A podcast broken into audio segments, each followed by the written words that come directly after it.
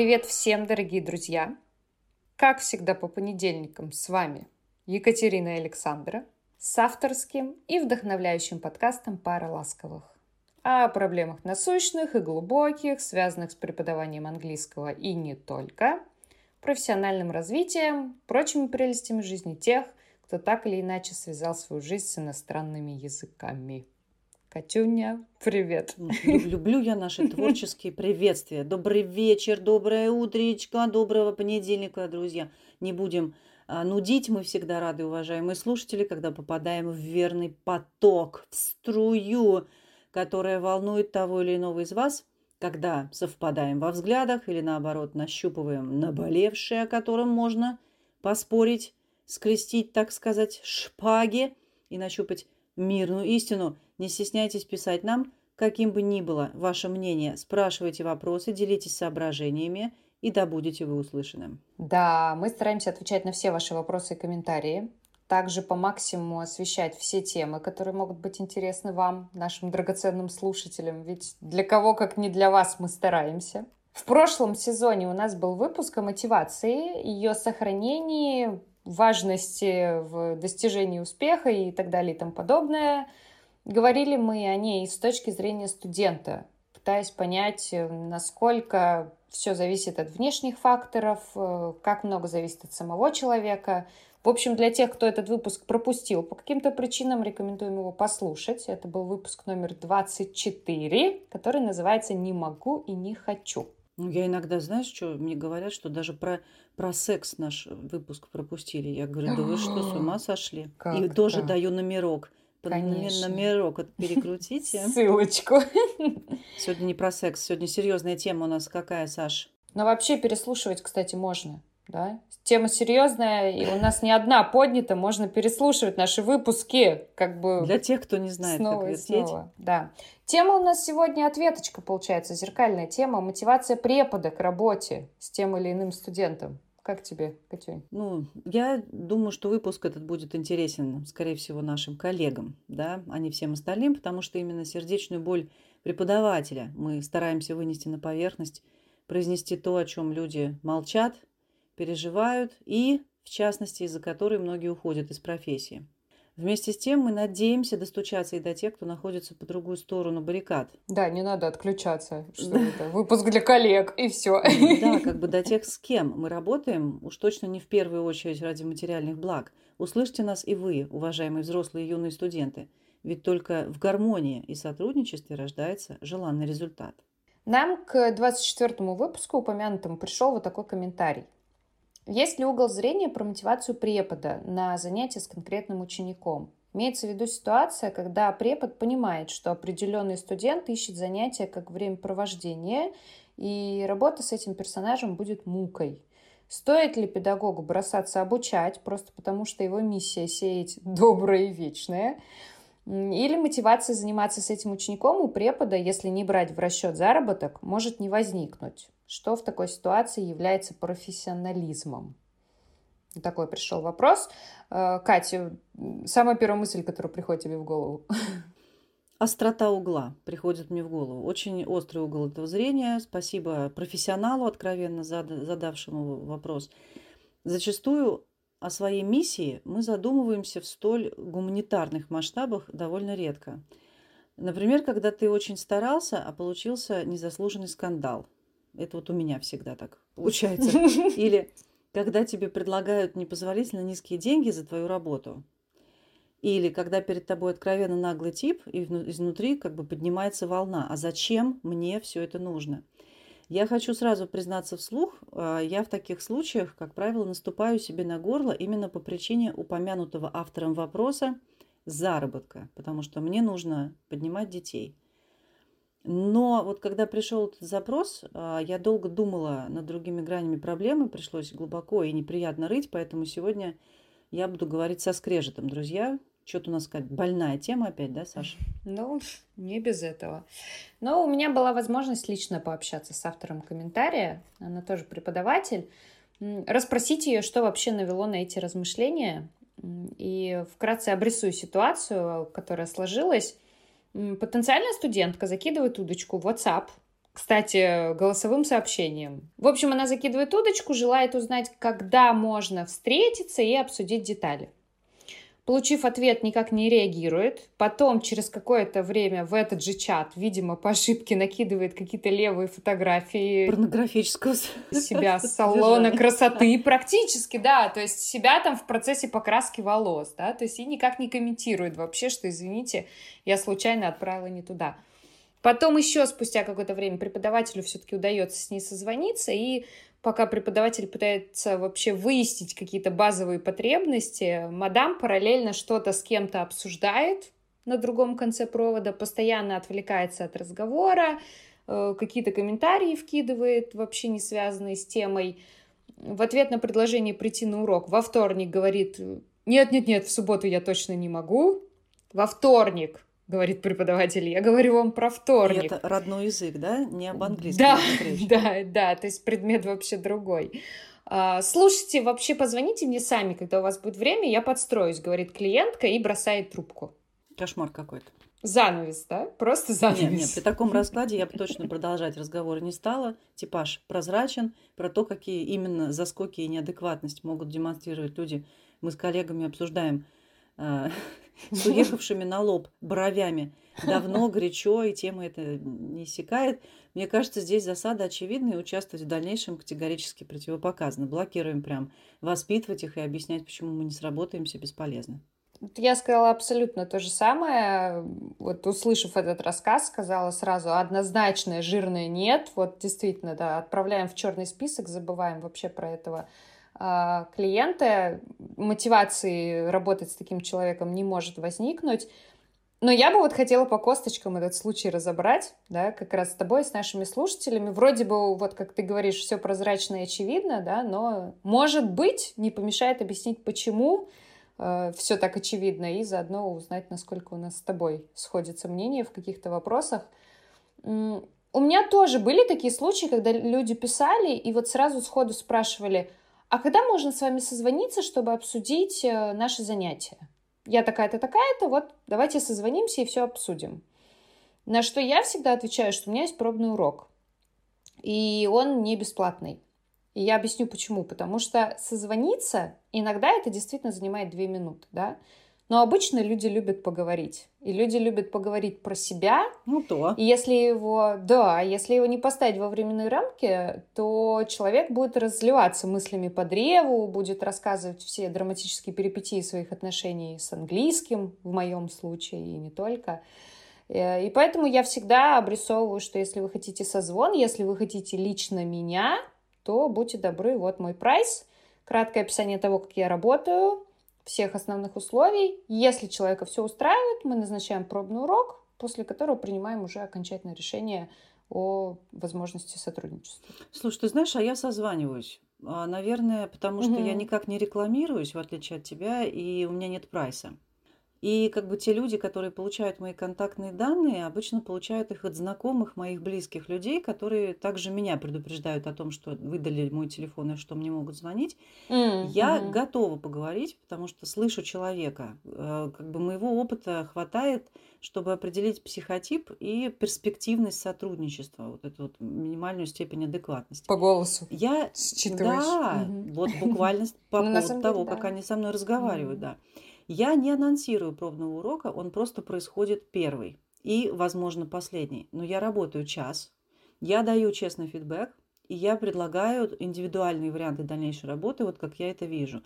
Иногда я чую сразу, что человек, скажем так, не мой, но даю шанс. И если этот человек э, настаивает на продолжении марлезонского балета, я буду думать над решением, подходом и как бы всем остальным.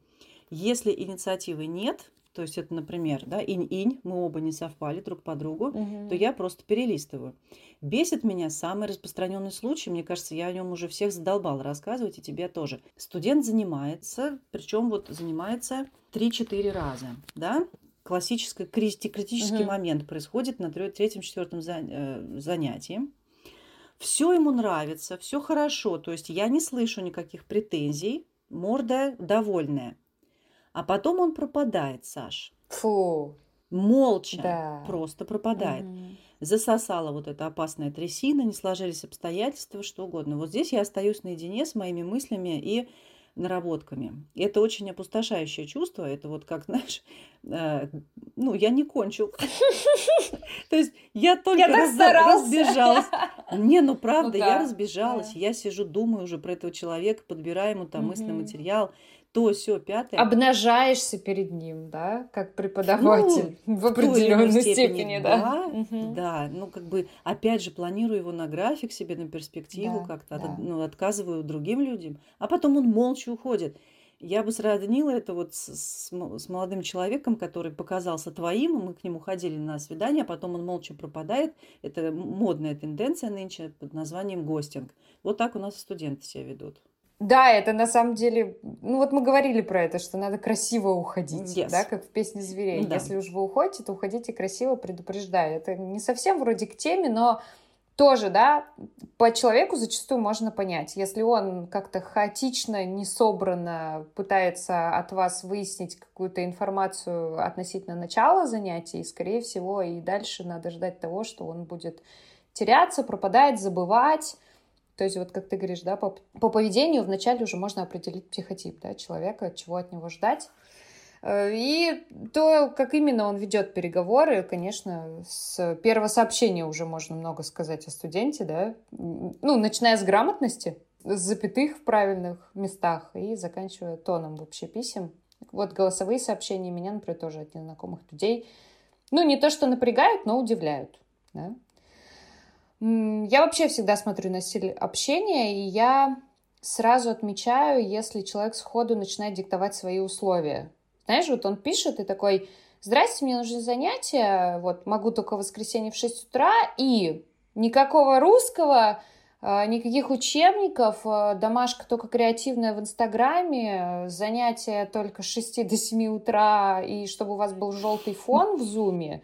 Ну вот в таком стиле. Я обычно включаю умную Сашу тоже, начинаю диктовать условия в ответ. Ну, они у меня для всех универсальные, но я тогда вот э, надиктовываю их, наблюдаю за реакцией клиента. Вот у тебя как происходят вообще переговоры с э, товарищами относительно того, как именно ты работаешь? По деталям. Ну, не знаю, я это, сама начинаю диктовать.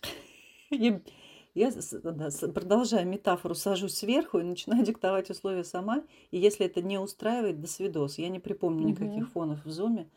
А, это вообще как бы последний наш разговор. Не, ну я могу маску оленя надеть, если я вижу, что человек загрустил, да, как а бы, я но это... Нет.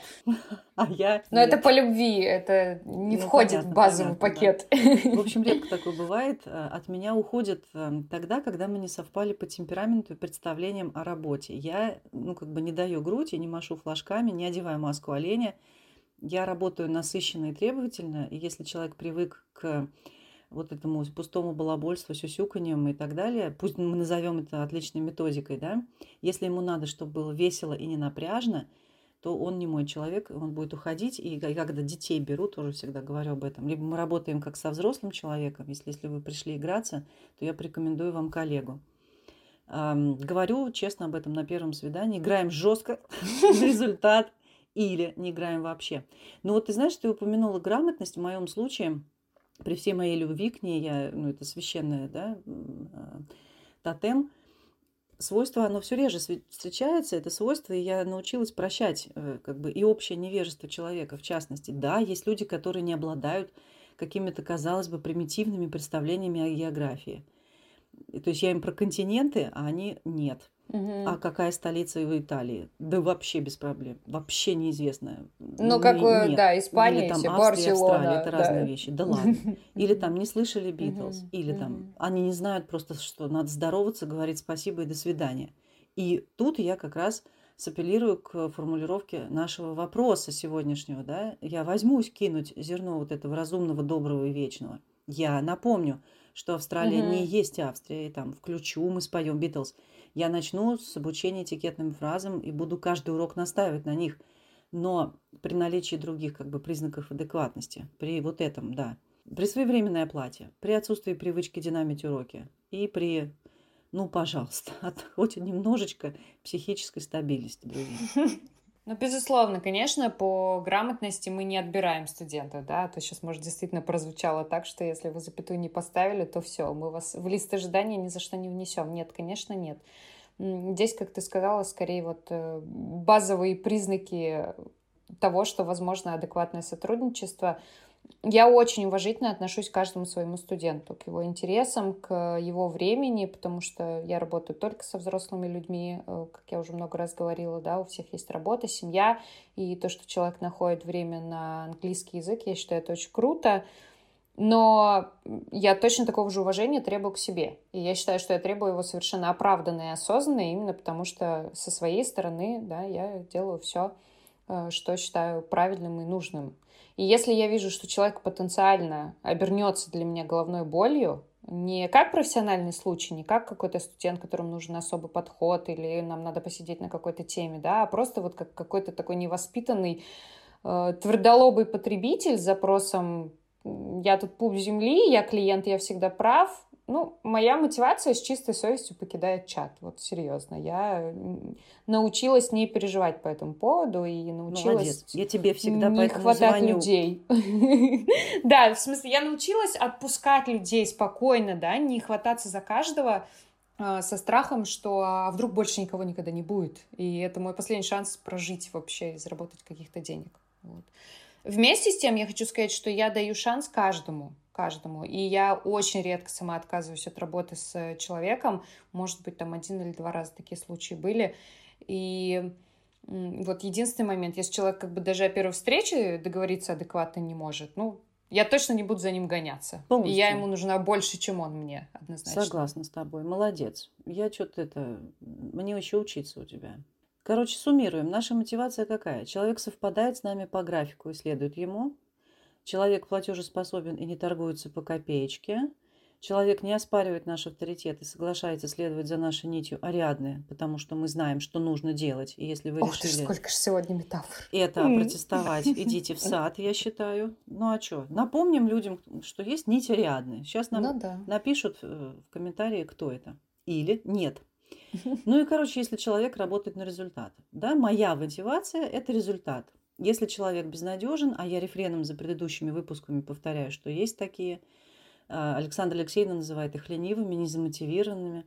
Хотя я тоже всегда объясняю, почему мы это учим. Мне видно, что результата не будет. Я начинаю говорить об этом по Лобковскому ртом, а, с прямым текстом. Не будет результата. И все, я начинаю как бы выходить тогда.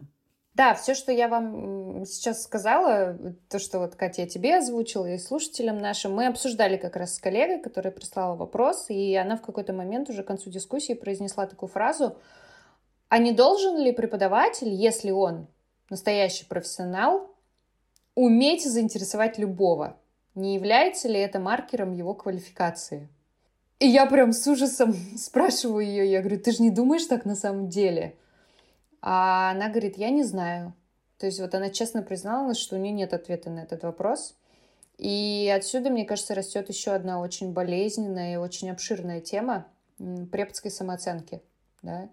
Но даже вот в контексте сегодняшней беседы, мне кажется, это такое интересное замечание. Вот э, ты бы как на него отреагировала? Да, очень интересное замечание. Я, честно говоря, впервые задумалась об этом, Саша. Так спасибо нашим слушателям. С одной стороны, должен, да.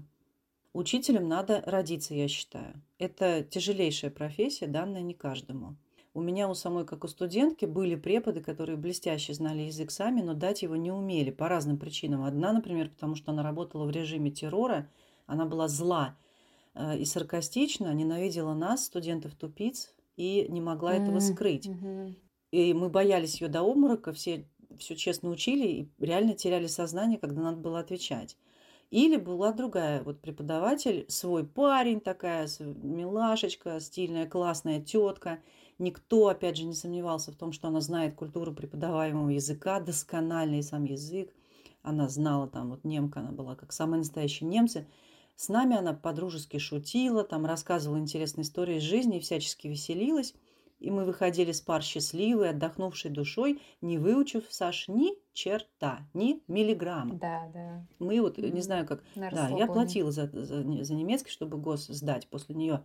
Да, истинный профи должен уметь заинтересовать и протащить к результату даже не заинтересованного. Ведь ты вот сегодня, по сути, Саня, говоришь о частных уроках в основном, которые инициируются студентами, правильно? А ведь есть же еще Мгм. школа, Ну да, да. Обязаловка, курсы, э, вуз, в которых нужно реально сражаться за этих людей. Ты же никого из них не уберешь. Вот у нас, например, в ВУЗе запрещено убирать студентов. Вот их нужно как-то заставлять работать, а они не способны и не хотят работать.